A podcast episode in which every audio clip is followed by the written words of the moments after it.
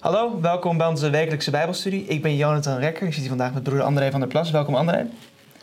En we gaan vandaag de tiende les doornemen. En die heet een uniek dienstwerk.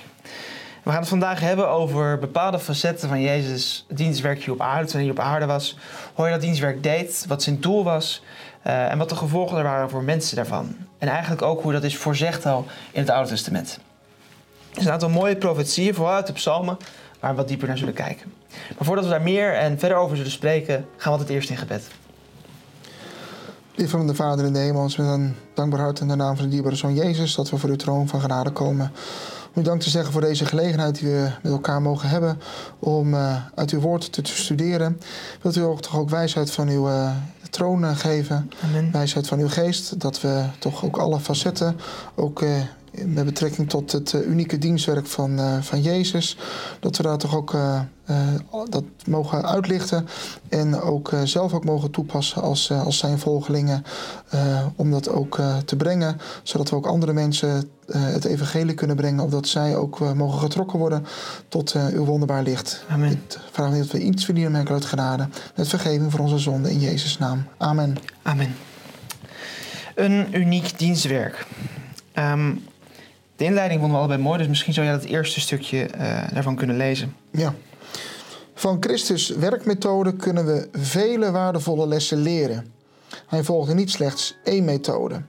Op verschillende manieren probeerde hij de aandacht van de menigte te krijgen. En als hij hierin was geslaagd, verkondigde hij hun de waarheden van het evangelie. Zijn voornaamste werk was het bedienen van de armen, de behoeftigen en de onwetenden.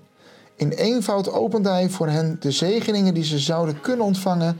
En zo wekte hij de honger van hun ziel naar de waarheid, het brood des levens. Dat is mooi, hè? Het... Wat we hier dus uit kunnen halen is, wat we vandaag zullen bespreken, daar kunnen we dus zelf wat van leren om dat zelf toe te passen in onze eigen manier hoe we voor God werken en hoe we met mensen omgaan. Um, en ook mooi is dat de nadruk van Jezus lag op het bedienen van de mensen die hem nodig hadden. Dat waren vaak vooral de armen, maar ook andere behoeftigen en mensen die God niet kenden. En zo brachten uiteindelijk mensen de zegen van God. Zo zie je dat het een heel groot, breed publiek ook is. Ja. Want de onwetenden, dat waren er nogal wat ook uh, in die tijd. En dat was ook een van de redenen dat hij kwam. Want hij kwam in een periode dat het geestelijke ja. duisternis was. Dus heel veel mensen waren onwetend. En voor die mensen kwam hij juist specifiek. Dat is, um, we zien het namelijk, Jezus werd vaak aangevreven dat hij at met de tollenaars. Dat waren niet arme mensen. Maar dat waren wel mensen die God niet kenden, zoals ja, hij is. Precies. We gaan naar de eerste vraag. Um, in welke naam komt de ware Messias volgens Psalm honderdachttien? Uh, hij komt in de naam van de Here, als je ja. dat dan op die manier interpreteert. Uh, want als je naar die psalm kijkt, honderdachttien, ja. dan is dat een, een reactie op een andere groep. En dan wordt er gezegd, gezegend wie komt in de naam van de Here. Het is, Psalm honderdachttien is een, een soort een pelgrimslied dat werd gezongen wanneer mensen op weg gingen naar, naar de tempel. En er zitten meerdere delen in. En het stilt waar we het nu over hebben, dat is eigenlijk een antwoord op de pelgrimslieden die bij de deur staan, bij de poort, die ja. zeggen open voor ons de poorten van gerechtigheid. In vers negentien is dat. En een van de dingen die ze zeggen, die de levieten vanuit de tempel zeggen, is gezegend wie komt in de naam van de Here. En vers vijfentwintig daarvoor zeggen ze, och Here, ontferm ons over ons. En dat is in het Hebreeuws Hosanna of Hosanna. Mm-hmm.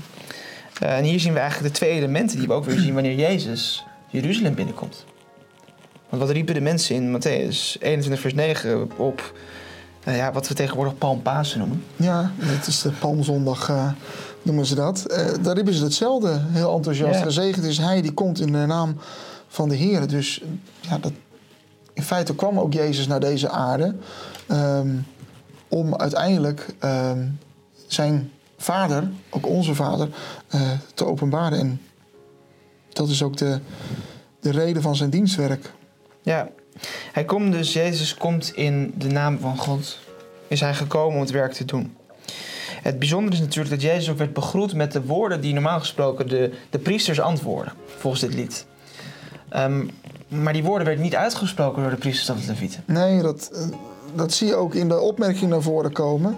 Uh, dat laatste gedeelte, die laatste pagina. Daar staat, de priesters en oversten van Israël wilden zijn heerlijkheid niet verkondigen, want zij erkenden Jezus ook, uh, ook niet. En nu bracht God dus de kinderen ertoe van hem te getuigen. Dus als de levieten en de oversten zwijgen, dan zorgt God ervoor, niet dat de stenen in dit geval, maar dat had ook nog gekund, maar dat dus de, de kinderen van God, hè, de, de mensen zelf, het volk, uh, dat zij dat zouden uitroepen in alle spontaniteit. Ja. Dat is mooi. Als we, en dat is ook een les voor ons. Wanneer wij onze plicht niet doen, onze taak niet vervullen, um, om Gods naam te verkondigen, dan vindt God altijd een andere, andere manier, manier. Nou. om het toch te volbrengen. We gaan door naar de tweede vraag. De Messias, die um, Jezus kwam op aarde. En hij was zowel God, volledig God, als volledig mens. Maar toch lezen we in de Bijbel... Um, Ja, betekende dat dan... Ik stap, loop eigenlijk op de feiten vooruit. Betekende dat dan dat hij steeds alles kon doen? Omdat hij ook God was als, als mens? Ja, dat is een lastig concept. Er zijn mensen die denken dat Jezus zowel vijftig procent menselijk als vijftig procent goddelijk was. Aan het eind van de les komt dat duidelijk naar voren. Dat hij dus um, op zich wel zijn, um, hè, zijn goddelijkheid... Uh, op een bepaalde manier aflegt, maar dat wil niet zeggen dat hij daar afstand van had gedaan. Dat betekent dat hij zowel honderd procent uh, goddelijk was, maar hij nam ook de menselijke natuur voor de volle honderd procent aan. Dat had ook wel gemoeten, omdat anders uh, achteraf Satan daar wat tegenin zou kunnen brengen. Van ja, maar jij bent niet volledig mens geweest, dus jij hebt niet net als... Ja, niet mm. volledig kunnen meevoelen met, uh, met de mensen. Dus het is makkelijker gezegd dan gedaan. Hij had zijn goddelijkheid met menselijkheid omkleed. Um, Maar we zien ook dat Satan wist dat hij nog steeds die kracht had. Want hij probeert Jezus meerdere keren te verleiden. Hij zegt dat de stenen brood. Hij probeerde het om uit zijn tent te lokken. Hij probeerde Jezus continu zijn, zijn goddelijke... Oh, zelfs aan het kruis. Ja. Kom van het kruis af. En, uh, dus, en al die keren heeft Jezus dat nooit gedaan. Dus hij had die mogelijkheid wel. Want hij was nog steeds God. Alleen hij koos ervoor om die niet te gebruiken. Om die niet om, als aan mens te spreken. Ja. En dat betekent dus ook, zoals we ook in Psalm negenentachtig vers zevenentwintig lezen... dat hij, uh, net zoals wij, afhankelijk was van zijn vader. Hij, dat was hij niet per se van nature, want hij was zowel God als mens volledig... maar hij bracht zichzelf in die positie. En dan lezen we in Psalm negenentachtig vers zevenentwintig... U bent mijn vader, mijn God, de rots van mijn heil. Um, dat is die afhankelijkheid die Jezus hier op aarde had... En overigens een vers daarvoor. We lezen hier dus hoe de, de tedere relatie is. Deze tekst gaat eigenlijk over David. Maar is natuurlijk ook toegepast op de Messias. Een, een vader-zoon relatie. En een te, vers daarvoor wordt gezegd... Ja, ik zal hem tot een eerstgeboren zoon maken. Dus ook de zonen van David... die werden de zoon van, van God in die zin genoemd. Um, dus het past ook bij de Messias. Mm-hmm. De eerstgeboren zoon van God. Was ook verbonden met, uh, met die troon van David. Um, Een ander aspect, overigens, dat we natuurlijk ook in Lukas één, vers tweeëndertig zien... is dat Jezus wordt de zoon van de Allerhoogste genoemd... maar God zegt daarna... God de Heere zal hem de troon van zijn vader David geven. Dus weer dat volledige menselijke, volledige goddelijke. Wat we natuurlijk ook in, in les zeven al hebben gezien. Ja. Um, we gaan door naar de derde vraag. Wat was, toen Jezus op aarde was... wat was het doel van zijn leven? Waar haalde hij... vreugd of in oud-Nederlands welbehagen uit? Nou, hij, had er, uh, hij schept er een behagen in, dat is weer zo'n oud-Nederlands woord. Hij had er plezier in om de, uh, ja, alles datgene wat God eigenlijk behaagt en, en plezier in had, waar God goedkeuring aan gaf, daar had hij plezier in om, om dat ook te doen. En dan staat er ook vervolgens dat uh, Jezus ook in zichzelf dan de wet droeg. Dus de, de wet was als het ware in zijn hart gegraveerd, zou je kunnen zeggen. Het is uh, in Psalm veertig, vers acht wordt gezegd... Zie, ik kom in de boekrol over mij geschreven. Dus dit is een iemand van wiens komst al is geprofiteerd. De Messias. Ik vind de vreugde in mijn God om uw welbehagen te doen. Uw wet draag ik diep in mijn binnenste. Dat is wat je net ook al vertelde. Um, dus het... En Jezus zelf zei ook over hemzelf... Mijn voedsel is dat ik de wil doe van hem die mij gezonden heeft. Daar is waar Jezus zijn voldoening uit haalde. Die doen van zijn eigen wil. De wil die ook werd gedreven door... Hij was volledig mens, door menselijke noden uh, en menselijke behoeften. Maar nee, het wil doen, de wil doen van hem uh, die hem had gestuurd. En hij had zichzelf ondergeschikt gemaakt in, aan de Vader in die rol. En diens wil wilde hij ook doen. Er staat ook daarna in diezelfde tekst, Johannes vier vers vierendertig, hè, en zijn werk volbreng. Ja. Dus hij kwam echt ook puur met een taak die de hemelse Vader ook op zijn schouders gelegd had. En we zien dat natuurlijk die meest direct in, in Gethsemane, wanneer zijn menselijke natuur zich volledig verzet tegen het naderende offer. Um, en hij zelfs vraagt aan, aan God, de Vader, op dat moment, indien het mogelijk is, laat deze drinkbeker was. aan mij voorbij gaan. Ja. Maar hij zich steeds heeft onderwerpt. En dat is ook wat wij moeten doen. We, uh, als wij God daadwerkelijk willen dienen, moeten we onze eigen wil onderwerpen aan die van hem. Um, Jezus, als we naar de vierde vraag gaan. Jezus is dus gekomen om Gods wil te doen. Maar ook om iemand bekend te maken. Om over iemand te vertellen. Over wie?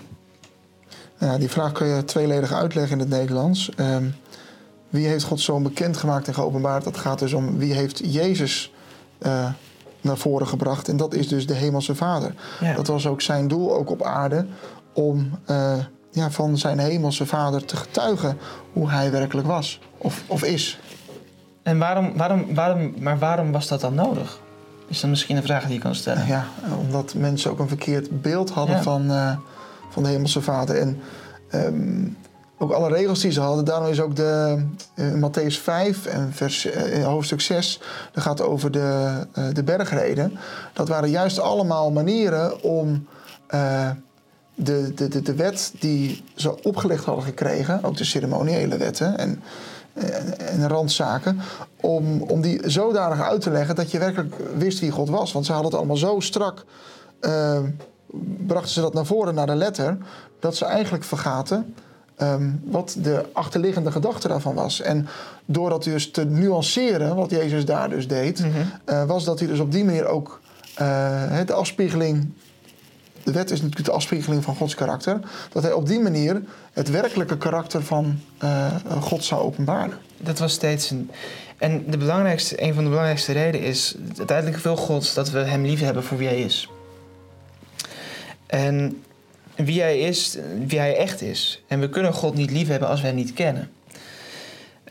Dat, dat is denk ik de reden waarom God zich door Jezus heeft geopenbaard, zodat we hem daadwerkelijk kunnen kennen zoals hij is en hem kunnen liefhebben. Mm-hmm. En sterker nog, zuster White schrijft in Jezus de twintigste eeuw in het eerste hoofdstuk, God kennen is hem liefhebben. Dat, dus als je God daadwerkelijk kent, dan kan je niet anders dan hem liefhebben. Dat is een gevolgtrekking, een automatisme. Ja, zo staat het daar. En dat is denk ik ook waar, want als wie God niet lief heeft, kent hem niet zoals hij is. Maar kent... Ja. Iets, iemand, iets of iemand anders. Um, heeft een verkeerde voorstelling van God. En dat is denk ik ook het tweede deel van deze vraag. De kennis die Jezus naar voren bracht, is de liefde voor God. Dat is wat het dat voortbracht. Precies. Het is dus niet kennis om kennis. Het is kennis die ertoe leidt dat we God uiteindelijk lief hebben. Ja. Dat is het geheel. Als we naar de vijfde vraag gaan. Um, De meeste mensen, de meeste wereldleiders, uh, wanneer die macht of een, ko- of een rijk willen vestigen, doen ze dat met geweld. Dat is, dat is, op dit moment zien we dat er ook spanning in de wereld zijn. Rusland, Oekraïne, ja. En um, dat wordt weliswaar diplomatiek, uh, daar wordt diplomatiek over gesproken, maar er staan wel legers aan beide kanten. Ja. Maar hoe, brengt, hoe verovert Jezus zijn koninkrijk? Nou, dat doet hij op een hele andere manier, uh, uiteraard. Ja. Um, dat komt ook wel mooi in de opmerking naar voren. Um, Jezus brengt het door middel van vrede. En um, hoe gaat hij dwaling en zonde tegen, staat er ook. He, dat is dus juist door waarheid en recht om dat in de mensen te planten. Daarom was hij ook naar aarde gekomen. Dat was ook een van de redenen van zijn, dien- van zijn dienstwerk hier op aarde. Om eigenlijk een stukje paradijs al op aarde te laten zien. Van kijk... Door de mensen te genezen van hun ziekte, beseften de mensen van ziekte hoort helemaal niet thuis hier op aarde. En zo zal het straks ook zijn in het Hemels Koninkrijk. Dus alles wees erop heen hoe het straks zal zijn in het Hemels Koninkrijk. En uh, dat probeerde hij dus de mensen in te planten. Ook dat ze op die manier weer nieuwsgierig zouden worden. En dat ze er ook met geheel hun hart naar zouden verlangen. Het is um, een van de namen die voorzegd werd, was over de Messias. Het staat in uh, Jesaja negen, vers vijf en zes. Want een kind is ons geboren, een zoon is ons gegeven en de heerschappij is op zijn schouder. Men noemt zijn naam wonderlijk, raad, sterke God, vader der eeuwigheid, vredevorst. Mm-hmm. Dat is, hij is de koning van de vrede, deze Messias. En, op het, en dat is denk ik vrede niet in de zin van een gebrek aan conflict, zoals we dat op aarde vaak bedoelen, maar het is vrede in de zin van ook innerlijke rust. Innerlijke rust, ja. Um, het is beide. Het is de afwezigheid van oorlog, verdriet en ellende en innerlijke rust en um, in het Engels heb je een heel mooi woord, tranquility en serenity. Um, dus een, een, een, een rust en een sereniteit. Um, dat is wat Jezus allemaal brengt. En dat kunnen we hier op aarde hebben, denk ik. Ja. Maar dat ma- en dan maakt het niet uit wat er om ons heen gebeurt. Als we daadwerkelijk vrede hebben met God, als Jezus in ons hart woont, dan kunnen we die, die, die, die mate van onaangeraaktheid hebben. Dat hoewel de wereld vol ellende is, wij toch vrede hebben in God. Dat is die uitnodiging die je ook geeft, hè? Ja. In, in Matteüs, ik zal u rust geven als je tot mij komt. Ja, en dan leg je eigen juk en je eigen last mm-hmm. af en neem die van Jezus over. Nou. Um, Jezus bracht vrede in tegenstelling tot wat andere wereld brengt. En ik vind het heel mooi in de opmerking staat: in zijn bestuur is geen plaats voor bruut geweld om het geweten te dwingen. God is, God dwingt niet. Er zijn wel gevolgen. Die zijn er altijd. Maar God dwingt nooit. Het is keuze. Ja. ja, geeft altijd een keuze. Als we naar de, de zesde vraag gaan. Um, Een voorgeschiedenis hierin is, um, misschien is het goed om te weten, er is een profetie en die profetie gaat specifiek over Zebulon en Naphtali. Naphtali. En die profetie staat in Jesaja negen, acht vers drieëntwintig tot negen vers twee. Um, en dat gaat over dat die inwoners van Naphtali, ja, wat, ge- wat gebeurde er eigenlijk met dat volk op dat moment dat die profetie werd gegeven? Nou, dat volk dat uh, was afgedwaald van... Uh... van ja. God al. Dat had er ook mee te maken dat ze ook aan de buitenrand al zaten van, van Israël zelf. Je moet bedenken dat als je het meer van Galilea hebt, dan lag het er eigenlijk een beetje omheen aan de, aan de westkant. Uh, eerst had je Zebulon en daarboven lag Naphtali. Dus dat lag al in de, aan de noordelijke uh, uh, helft van, van het land. En dus ook aan buitenlandse invloeden. En uh, zij waren dus een van de eerste die ook met, met andere v- volken, en tenminste niet als eerste, maar wel met andere volken te maken hadden en ook met hun religies. En daardoor namen ze dus ook de gebruiken, het, het, de Baalverering en zo, namen ze allemaal over. Dus je ziet ook dat daar ook de, het verval um, eerder um, binnentrad. En ze werden dus ook eerder veroverd. Rond de tijd van waar Jesaja deze profetie gaf, waren de Assyriërs, hadden al Zebulon en Naphtali Uh, ingenomen. In die zin wandelden ze dus ook in duisternis. Wat jij ook zei, omdat ze ten eerste waren ze afgedwaald in afgoderij, maar ook nog meer omdat ze um, nu waren afgesneden van het deel van het volk wat nog wel de waarheid ja. had. Dat was ook een um, gevolgtrekking natuurlijk daarvan, dat ze ja. daardoor als eerste waren ingenomen. Precies. En over dit volk wordt een mooie belofte gegeven. En Jesaja zegt, het volk dat in duisternis wandelt, zal een groot licht zien. Zij die wonen in het land van de schaduw van de dood, over hen zal een licht schijnen. Waar, waar gaat dat over? Er is ook een contrast die ook gegeven wordt. Um, dat hier over Zebulon en Naphtali gesproken wordt, heeft ermee te maken, uh, moet je weten waar Jezus is opgegroeid. He, zijn ouders kwamen oorspronkelijk uit Bethlehem. Daar moesten ze ook naartoe voor uh, die volkstelling. Mm-hmm. En vervolgens, um, omdat het na de terugkeer van, uh, uit Egypte... Uh, was het nog niet helemaal veilig in het zuidelijke gedeelte van, uh, van Israël. Dus gingen ze wonen in Nazareth. En dat was de plek waar Jezus is opgegroeid als, als jongen. Dus op die manier zagen zij dus, omdat Nazareth dus in het land Zebulon lag, zagen zij dus wat dat betreft uh, een licht opgaan. In vrij, in vrij letterlijke zin bijna, want ze zagen hoe het, dit licht, het licht dat in de wereld is gekomen, het licht van de wereld, hoe hij opgroeide, hoe hij in letterlijke zin opging. Um, maar ook zijn eigen landgenoten hebben hem natuurlijk niet erkend. En ook later in zijn dienstwerk heeft Jezus die plekken ook weer aangedaan. Uh, hij, kwam, hij was regelmatig in Galilea. Waarom? Um, om daar zijn dienstwerk te doen. En Matteüs koppelt daar deze profetie aan. Hij zegt, land Zebulon, land Naphtali, gebied aan de weg van, naar de zee en over de Jordaan. Het volk dat in duisternis zat, heeft een groot licht gezien. En dus ook Matteüs bevestigt dat deze profetie door Jezus' dienstwerk is vervuld.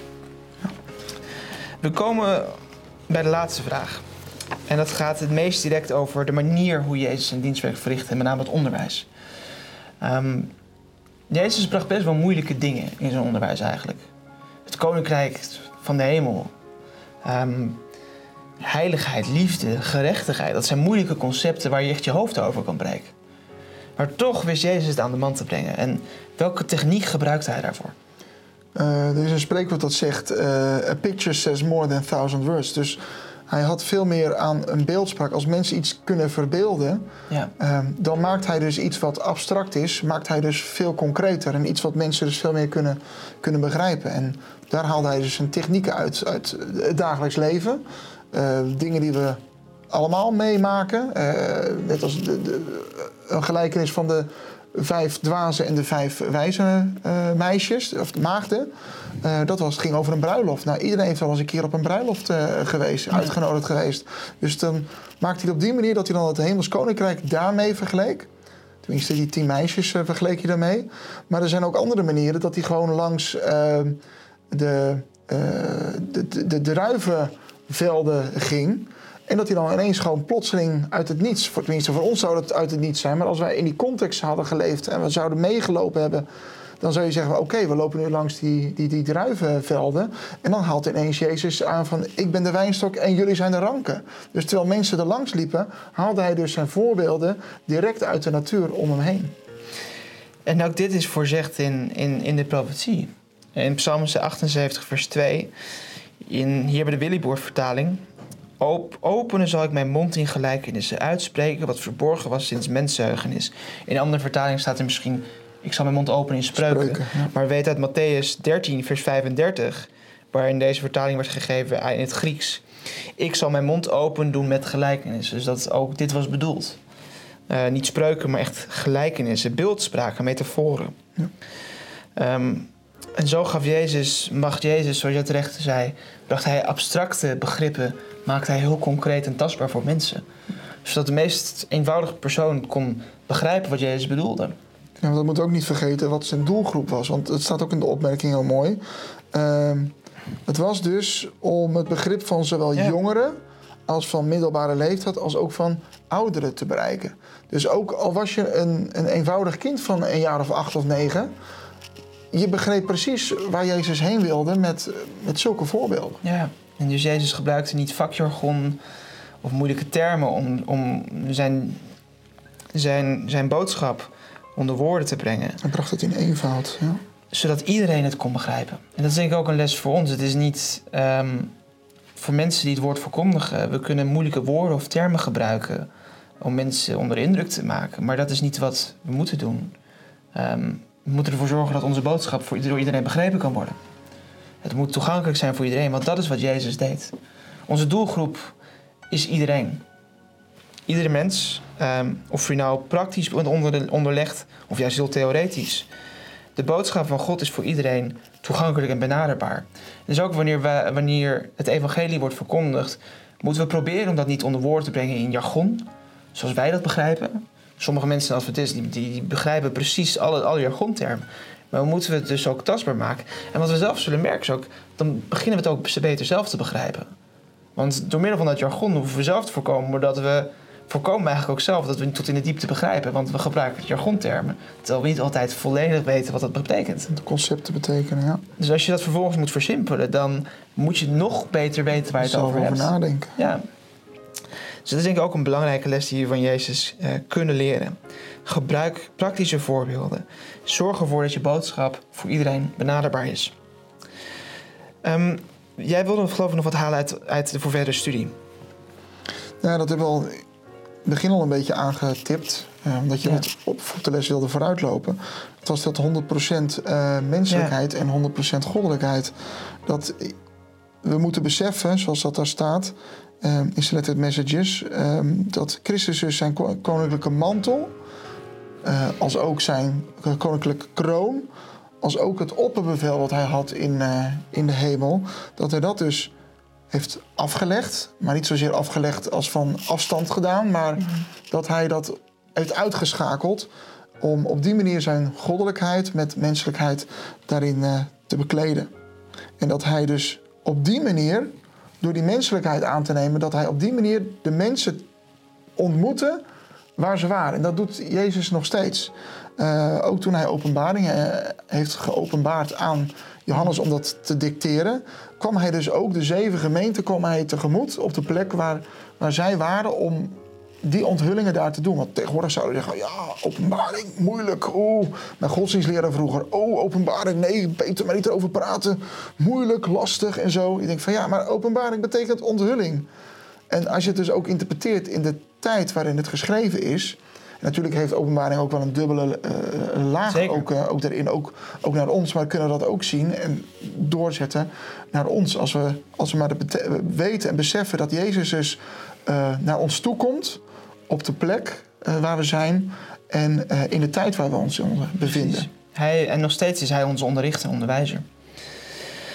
Um, wat ik zelf mooi vond, um, is het volgende. Christus' bediening duurde slechts drie jaar.